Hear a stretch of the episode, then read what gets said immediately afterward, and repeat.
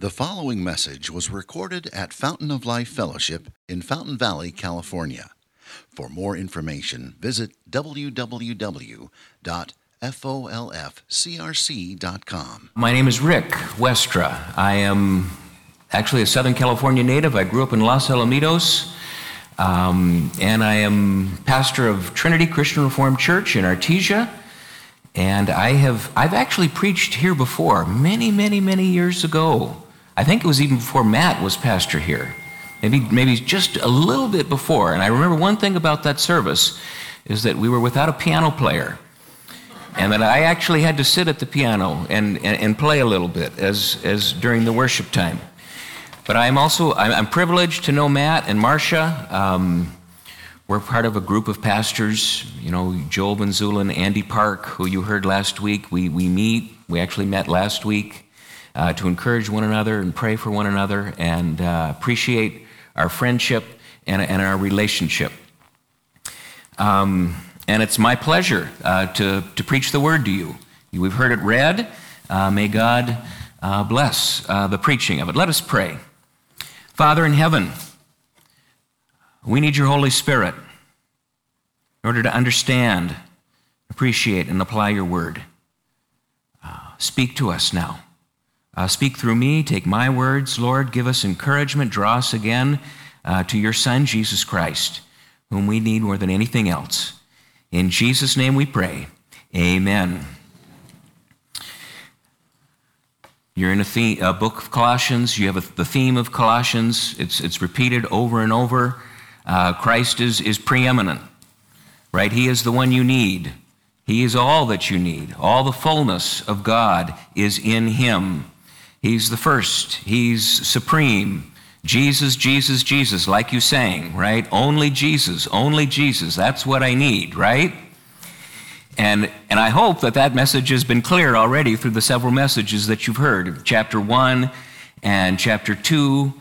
But when we get into chapter 2, our passage this morning, we have what is the most in-depth look at what it is that Paul seems to be concerned about for the believers in Colossae. Verse 8, just kind of by leading up to our topic, he says, "See to it that you are not taken captive by a philosophy of empty deceit according to human tradition, according to the elemental spirits of the world, and not according to Christ." Paul says, I'm working for your benefit, your joy, your satisfaction in Jesus Christ, but I also need to let you know that there are some things you need to watch out for. There are some threats that can interfere with and take away your satisfaction and your joy in Jesus Christ. I want you to be happy in Jesus. I want you to be fulfilled, but you need to watch out for these things. In verse 18, he uses a very interesting word. He says, "Let no one disqualify you or keep you from gaining the prize." John Calvin translates this as, "Let no one take the palm out of your hand." In Greek culture, they would have athletic races, and at the end you would receive a wreath or a crown or a palm, and that was the prize. And in another place, Philippians 3, Paul speaks of the Christian life as a race, as a prize. I'm pursuing Jesus Christ, he's the prize. Philippians 3:14, "I press on toward the goal for the prize of the upward call of God in Christ Jesus." Right, in the Christian life, there's a race. Paul talks about this. And there's a finish line to the race. And the object is to keep following Jesus Christ right to the end, right to the finish line. It's actually pretty surprising that in this passage, he says, "Let no one disqualify you. Let no one take the prize out of your hand." I don't want anyone to interfere with you and your relationship of trust with Jesus Christ. Because if that happens, right, you lose. The prize is taken. You don't finish well. Let no one take the prize from you. I've called this message, dealing with robbers. right? There are things out there, there are ideas, there are teachings that actually serve to steal the joy and the life that is offered to you and me in Jesus Christ. So, and what are they? What are these things? What's this empty philosophy? I imagine it's been touched on a little bit in the prior sermons, but in this section of verses, we actually get the fullest idea, you know, of what it was that they were encountering. So I want to look at, you know, what was it? What might it look like today? And then what do we do about it? What is the solution? And I'm not going to go verse by verse this morning, but I'm going to go more by like trouble, solution, right? Because he goes back and forth between the trouble and the solution. So what was it? What were the robbers? What were the things that were attempting to steal their joy and satisfaction in Jesus Christ? If you read and study, you know, there's different opinions, but it boils down to this. There was one part, Judaism. One part, maybe a little bit of paganism, ideas about religion, worship, you know, from Greek culture. And it was all mixed together with legalism, asceticism, and mysticism. Lots of isms, right? But it really boils down to, okay, it had a Jewish flavor. Many of the first Christians came from a Jewish background. We know that there were Jews living in Colossae, even in that area.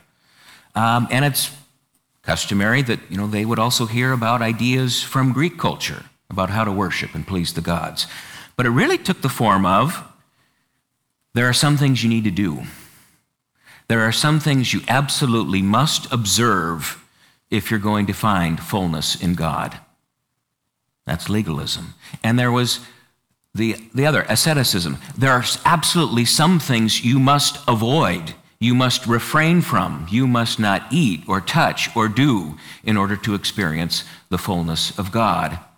And you do these things, you avoid these things. Why? Well, because there are other experiences, spiritual experiences that you need and that you must have to really experience the fullness of God. That's mysticism.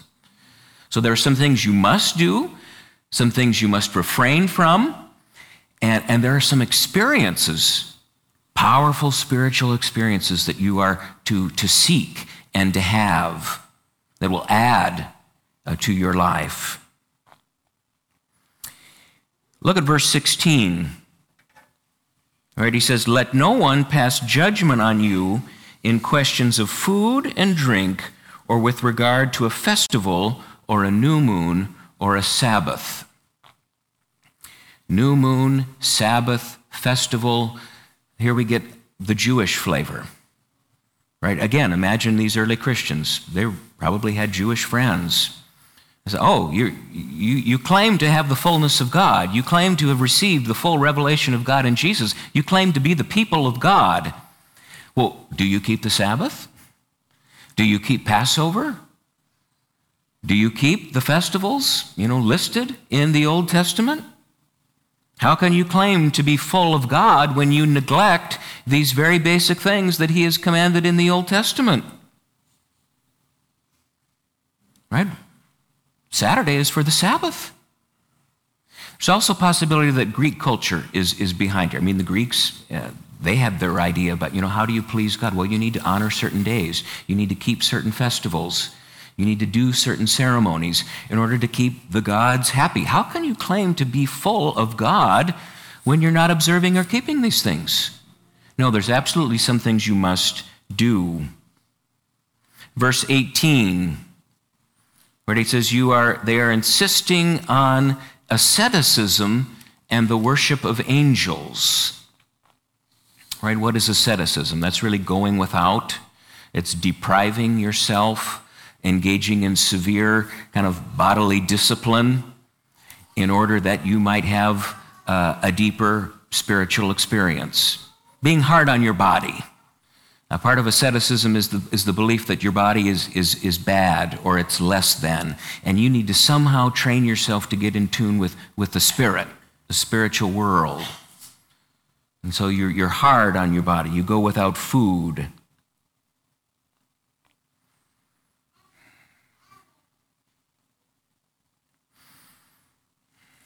He says the worship of angels there in verse 18, going on into detail about visions.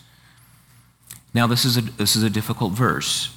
Bible scholars wonder just how to understand it. What were they talking about angels? Apparently they were obsessed with angels, but they were saying maybe one of a few things. You know what? Angels are there in the Scripture. Angels were there.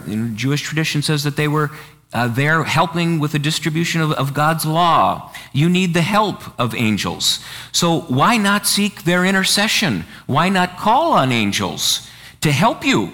Sure, okay, you may have Jesus, but you should also seek the help of angels. Or maybe they were saying they were kind of obsessed with the worship of the angels. Oh, that you might be able to worship like the angels worship. And you know what? I was caught up into heaven. I was given this vision. And you know what? I heard the language of the angels. There's a place in Corinthians where I speak in the tongue of men and of angels. Oh, you need this heavenly language. You need to be able to worship like the angels worship. Or it could be that just you need this powerful vision. I was caught up to heaven.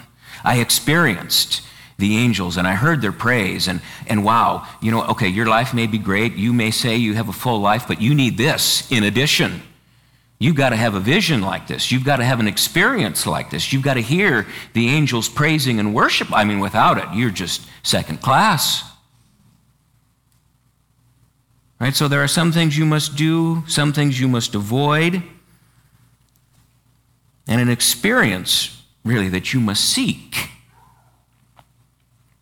Now, the very tricky thing about this, Paul says that these, what they were hearing, all had the appearance of wisdom.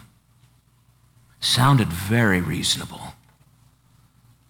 It made sense. It appeared wise. It appeared valuable. You know, observing these things, refraining from these things. Well, yeah. It makes sense. And how do you argue with somebody who says, you know what, I had this profound spiritual experience. I was caught up into heaven. I saw and I heard angels. And you should have, you know, you just got to have this experience. And Eugene Peterson in his paraphrase says, you know, when it's all delivered with a deep bass voice, right, how persuasive it can be to hear somebody talk like this. So this is what they were hearing. This is what they were running into. Now, were these people in the church? There's some question there. One person I read said, you know, actually Paul is really preparing them for what they were going to encounter when they went outside the church. Now, this is the kinds of things that were being talked about. And it was very easy for you to leave church and to hear other people talking. You know what? There must be something more. I have Jesus, but there must be something more. Do I really have it all? Shouldn't I be observing these things? Shouldn't I be refraining from? That's what they're doing. That's what he says I need. Shouldn't I really be seeking this experience? Mm-hmm. So there's the air of credibility. But you notice that there's also the spirit of judgment, right? If in the text there's really three commands. Verse 16, therefore let no one pass judgment on you. It's very interesting what happens when someone makes a rule that you're supposed to follow and you're supposed to keep. You know, you give into legalism. Well, that sets up one group of people to be the gatekeepers, right? Hey, you're supposed to do this and you're not doing this. Right, so someone else is over you. Someone else, I mean, Paul actually says, don't let anyone else become your umpire in these matters. Don't let anyone sit in judgment over you on these matters. This is what happens when you begin to follow the path of legalism. Verse 18, he says, let no one disqualify you on these matters. The other key verb there. You know, again, to take the palm out of your hand. You know, what's so serious about these things? These things threaten your connection to Jesus Christ. If you begin to just thinking about, you know, Christian life in terms of what you can and cannot do, pretty soon you end up more focused on yourself. You run the risk of becoming prideful. And pride is what will cut you off from Jesus Christ. And Jesus is the only one and the only thing you need that will help you grow spiritually. So these things look good, they look wise, and yet they run the risk of cutting you off from Jesus Christ. Verse 20, he asks, why do you submit to these things? There again is this idea of being under.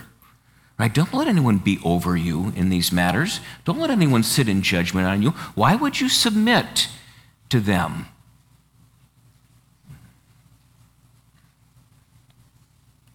They appear wise, but they're actually counterproductive. You know, someone who's an ascetic, they appear disciplined. It's like, wow, I'm a marvel at your ability to fast or to go without or go through all this rigorous training for spiritual purposes. But what does Paul say at the very end of the passage? He says they actually are of no use in curbing the indulgence of the flesh, right? Because they tend toward pride. They think it looks like they're going to help you spiritually, but in the end they're counterproductive, because they don't do anything about your pride. Where do we see these things today? Legalism, asceticism, mysticism. I mean, are there really problems for us? You know, when I looked at this passage, Matt assigned it to me, and I kind of said, oh, Matt, come on. This one is so tough. I mean, how do you make this live and breathe for today? And it's really actually the continuation of what Andy said last week. It's just going more in depth into the nature of the problem. And he's spelling out what's wrong with these false teachings. So how do we see these things today? Do you know there are Christians today who insist that you must worship on Saturday? Seventh Day Adventists, probably a lot of good people. But what is the message, right? You're doing it wrong. You're not observing the Sabbath correctly. Okay, it's wonderful, you're followers of Jesus, but you're here on Sunday. You're on the wrong day. You're doing it wrong. We're supposed to keep the Sabbath. Mm-hmm. At the same time, there are other Christians who have very definite ideas about what you are to do on the Lord's Day. Today is the day of the Lord Jesus Christ, the day in which he rose from the dead, the first day of the week. That's why we're here gathered on a Sunday. But Christian churches, even the Christian Reformed Church, has had very definite ideas about what you're supposed to do on Sunday. How do you observe properly the Lord's Day? Well, a generation or two ago, it was very clear. Number one, you don't work at all. You don't go shopping at all, because that makes somebody else work. You don't go out to eat at all. You don't watch TV, and you don't even listen to the radio for the baseball game, right? You're still and you're quiet. Maybe you read a spiritual book, and you worship twice on Sunday. And if you don't do it just like that and observe the Lord's Day just like that, well then you're doing it wrong. You're out of step. You don't have the fullness. What about communion? There are discussions about how to properly celebrate communion. You must have unleavened bread and real wine. Wonder bread and grape juice. What? That's not the real thing. It must be more. You're not observing the ceremony correctly. How about Christmas? Everybody likes a good Christmas Eve service. You have your ideal of what a perfect Christmas Eve service is. There must be someone to sing O Holy Night, right? And at the very end of the service, the lights come down and we each hold candles and we stand in a circle and we sing Silent Night. That's what we do at my church, right? This is the way, but you can't get the idea. This is the way. You got to do it this way. For a Christmas Eve service to be correct, you've got to do it this way. And it's got to be, even better If it's at 11 p.m. at night and you just hit to midnight, right? But what are we doing today? Well, we have Christmas Eve service. We have Christmas Eve service, right? We've got to do it tonight, you know.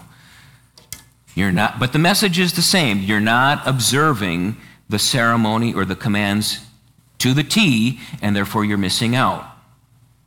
You're not experiencing the fullness. You laugh, right? But how true it is, right? And what happens when you start talking like this? Well, some people are in the right, and they begin looking down on the other people who are doing it wrong. Don't let anyone sit in judgment on you. You know, and we fight this tendency, right? We're good at taking something that could be helpful and making a rule out of it and making it a requirement for everybody else. There are really two types of legalism. One part of legalism is to take a command of God and to then just try and follow it in your own strength, in your own power, and not rely on Christ. That's one way. The other way is to make a new rule entirely that's not in the Bible, and then make that a requirement for everybody else. But we tend to do this. I read, you know, in preparation for this message, about an investigation done by the law enforcement in New York City. This was in 2013. They arrested 5 men in Brooklyn for selling drugs. And they called their sting operation After Sundown, because it appears that the 5 men selling drugs in Brooklyn were Jewish, and they were very strict about not selling drugs on the Sabbath.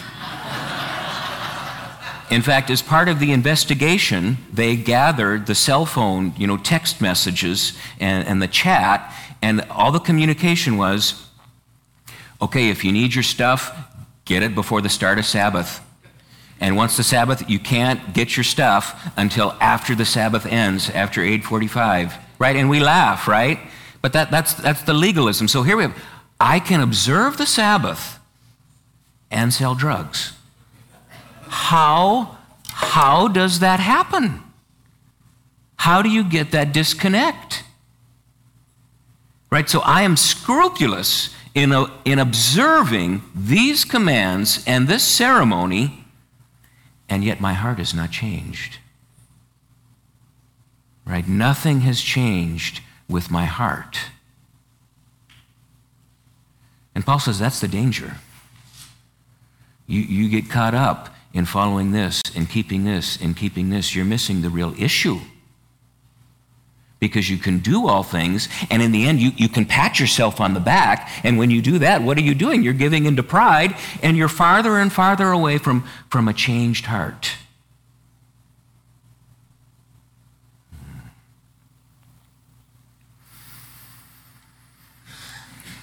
What about asceticism? You know, I'm thinking about our culture today. Are we really into asceticism? Are we really into denying ourselves? Seems to me we're more of an indulgent culture, right? Why deny yourself? I mean, go for it. You need all the pleasure you can get, just go for it. Don't let anybody tell you differently. But then I was reading, you know, this is about a place in Desert Hot Springs, a place even where movie stars have been known to frequent, and you can go there specifically to fast. And they'll serve apple celery cocktails, herbal teas, laxatives, bee pollen, blended soups, water mixed with squeezed lemons, Celtic sea salt, and honey. So you go out to this place and you fast. You take these other minerals and elements, right? Why? So that you can get in touch with your spiritual side. Now there's something here that sounds plausible, right? It sounds good. And the Bible does talk about fasting. Jesus fasted. Why would we fast? Again, it's really important to keep this straight, right? You fast so as to draw your attention more to God, or to add intensity to your prayers, to add focus to your prayers in connecting with God. But very easily, very subtly, because of who we are, we end up becoming obsessed with the practice itself.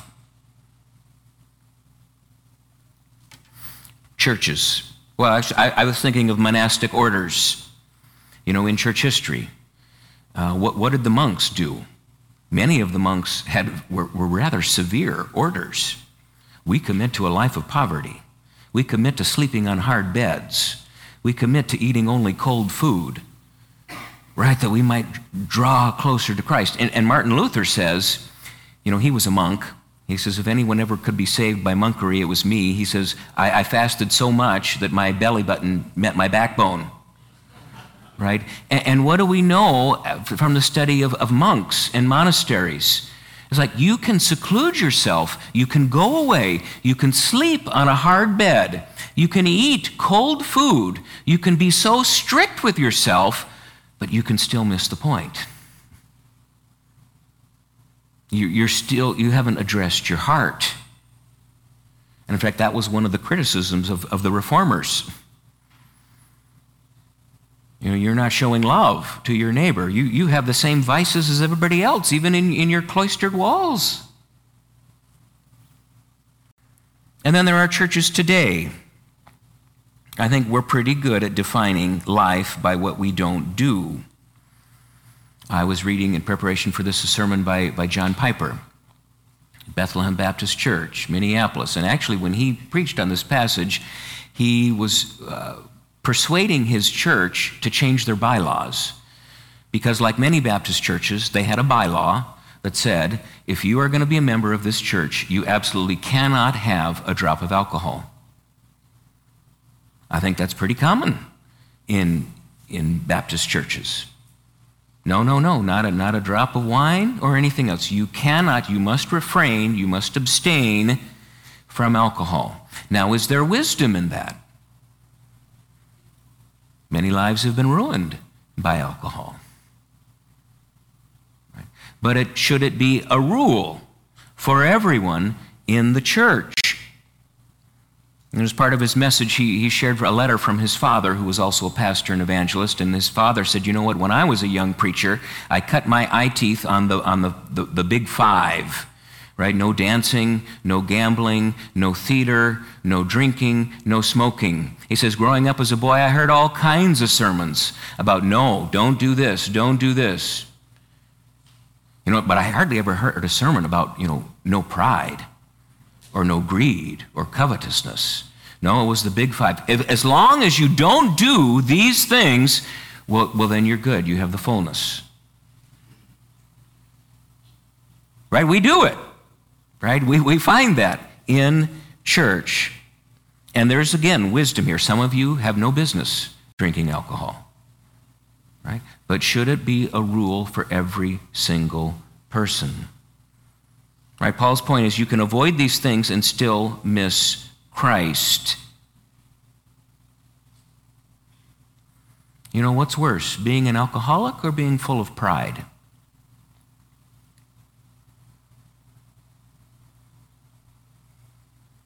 Right, again, with these rules, we tend to judge. With these rules, suddenly we become obsessed with ourselves and our own performance, and that tends to pride. And Paul's point is, when you're full of pride, you're cut off from Christ. The only way you can grow is by maintaining and holding fast to Jesus Christ. These things look like they work, but in the end, they actually lead you farther away because you end up more full of pride and you end up congratulating yourself. Watch out. And what about mysticism? I actually think this is one we're more susceptible to. Turn on TV, you can even hear a preacher, you know, and maybe he's even in a suit, right? Actually, we have rules about how to dress, right? You know, if you're really going to preach a Christ-exalting sermon, you need to be in a suit, right? I know that's not the way. Someone said that right when I came in, right? Oh, you know, you don't really need to. Yeah, I know. But you know, there are some who would say, no, what I really need is a robe, right? I'm not doing it right. I'm not in a robe. And I can appear authentic, but there are plenty of people who will say, you know what? I had this amazing vision. I had this amazing vision. God told me. I had this amazing experience. You won't believe it. You know, and if you just write to me or send to me or come to my conference, I can enable you to have an amazing vision as well. Okay, it's wonderful. You know, you may be an ordinary Christian, but there's something more that you need. You need this experience. You need the experience of the angels. You know, maybe I do need that, right? Do I?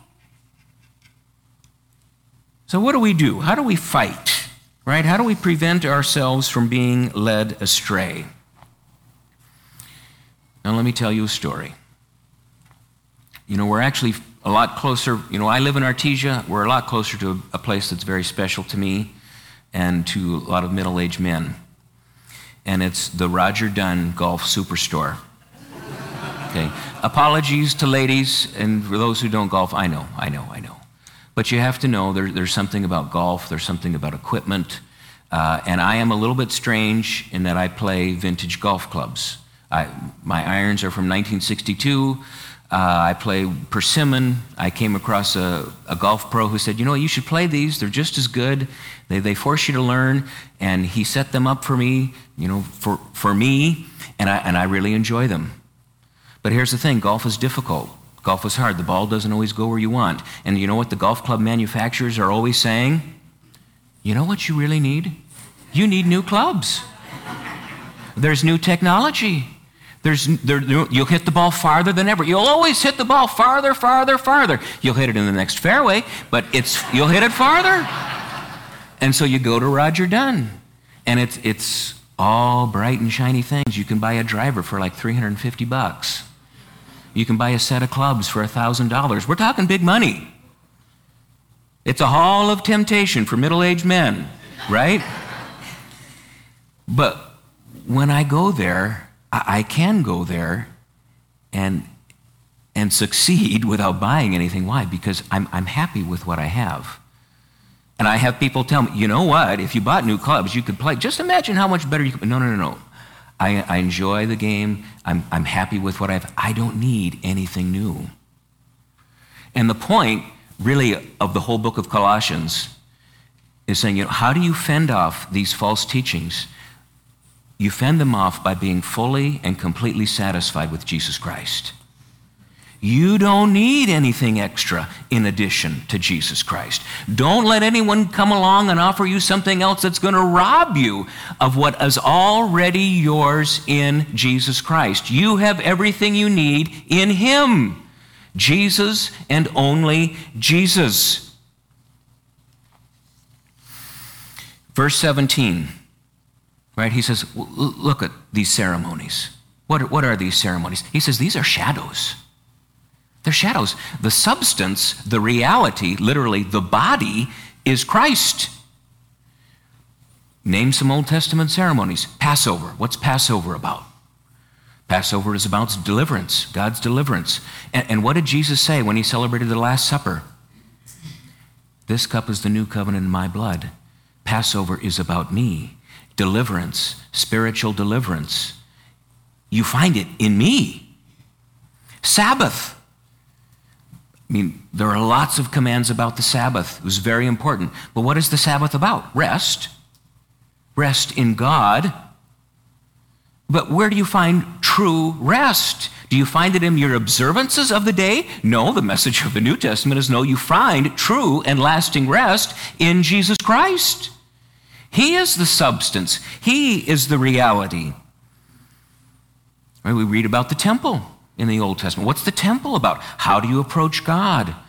How do you present a sacrifice to God? How do you communicate with God? And what does the New Testament say? Jesus says, you know, destroy this temple, I'll rebuild it in 3 days. You want to know how to approach God? You want to know how to draw near to God? You come to God through me. In actuality, the whole book of Hebrews can fit in verse 17. Right? These things are a shadow, but the reality, the substance is in Jesus Christ. Why would you settle for anything less?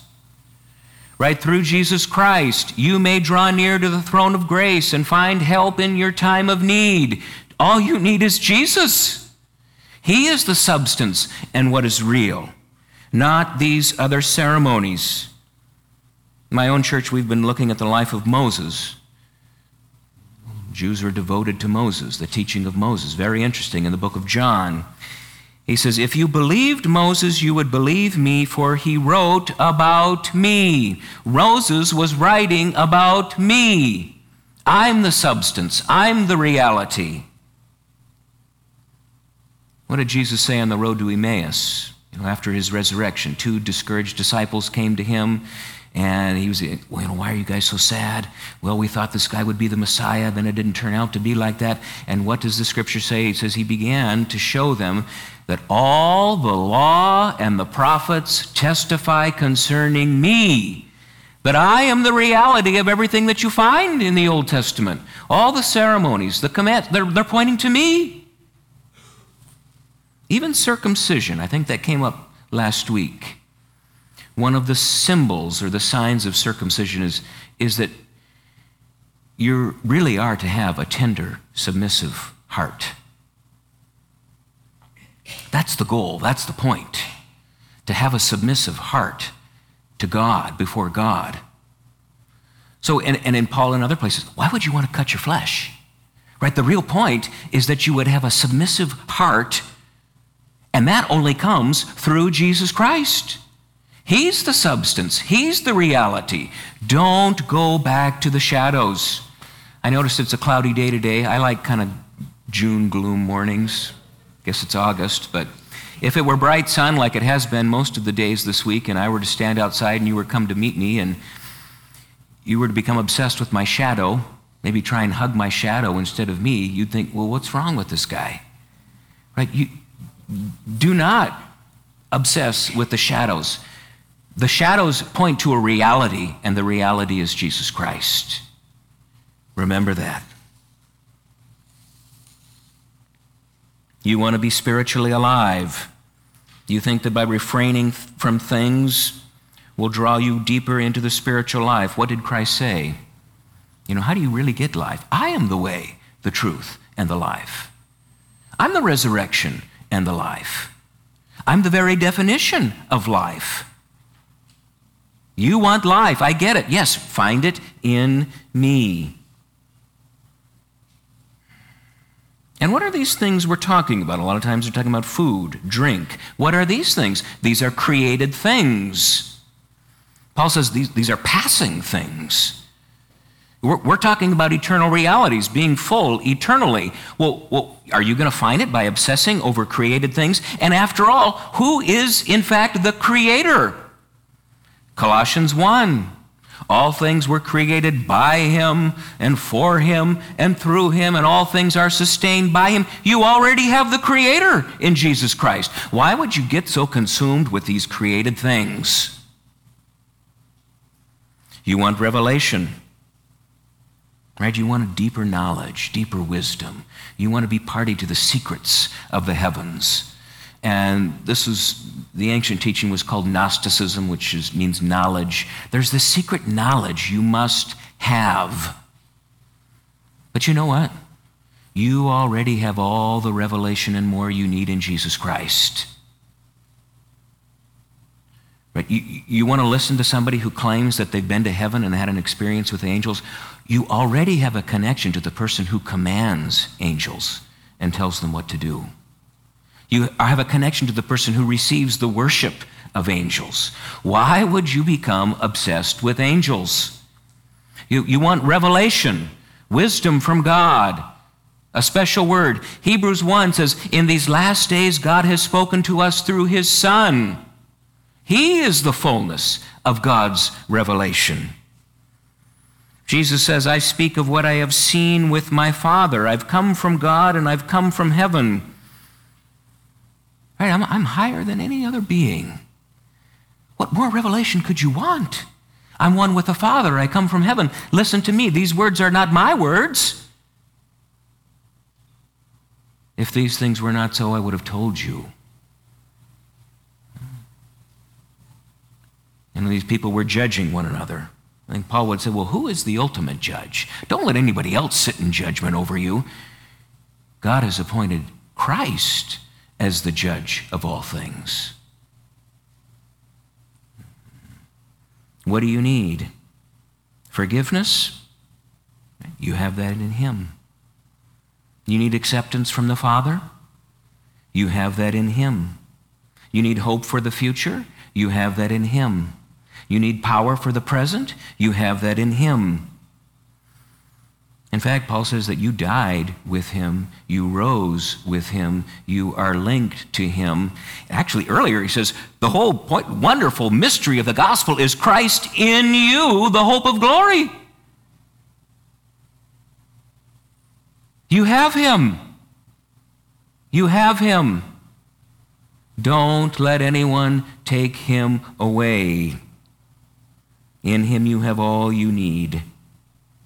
He talks about the elemental spirits. What are those? Well, maybe that's kind of this Greek idea of there being other powers that, kind of control the world. Should we please them? Is Jesus a slave to these powers? Is Jesus underneath these powers? No, he's demonstrated victory over the powers. Why would you worry about submitting yourself to other lesser powers? You have Jesus Christ.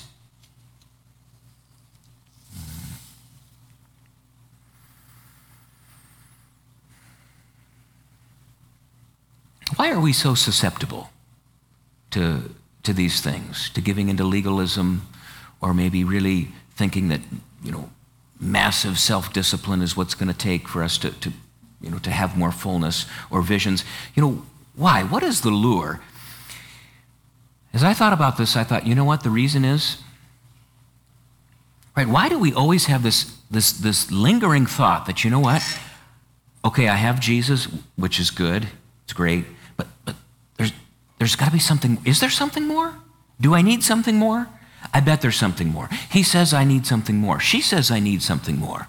Why do we give in to that? Why are we tempted by that? My answer is because life is hard. Life is difficult. You have challenges.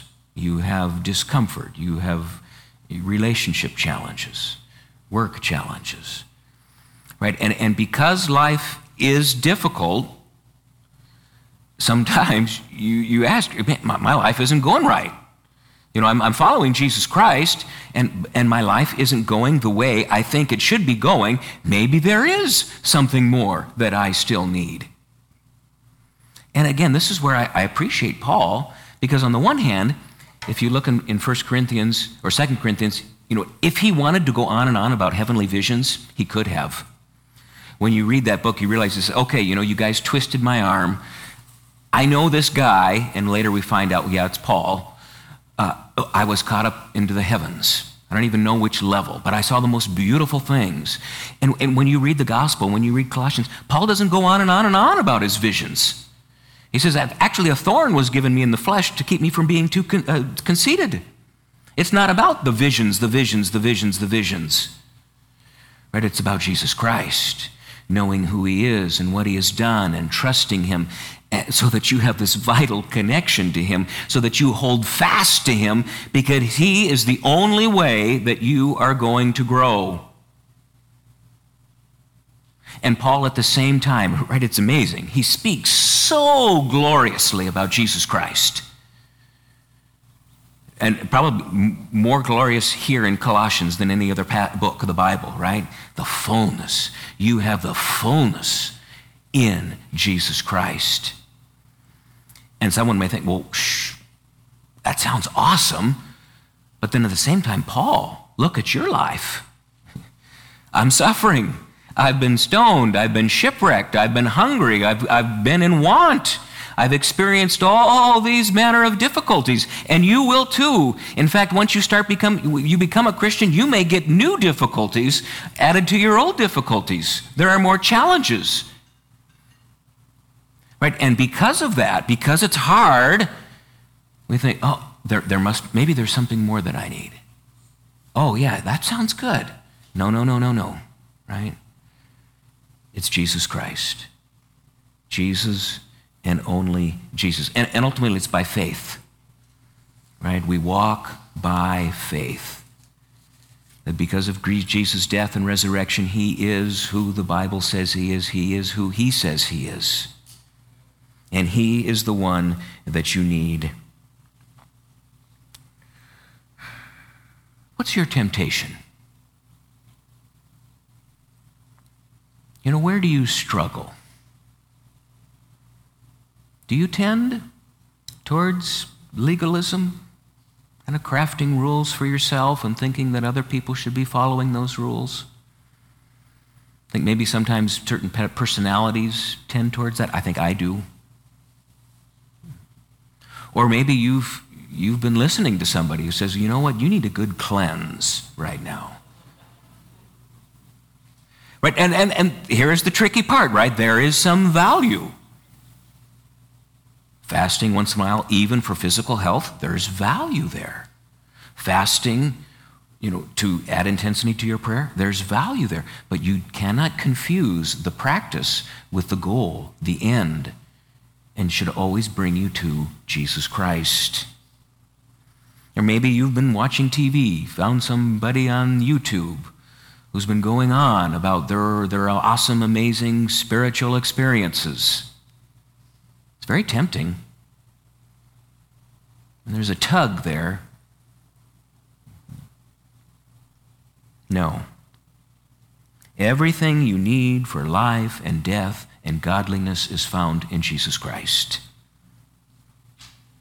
These other things, they don't deliver what they promise. Right? Jesus says, remain in me, abide in me, hold fast to me. He is all you need. Now, you're going to learn more next week about what that looks like. But that is Paul's point. Jesus is all you need. Let us pray.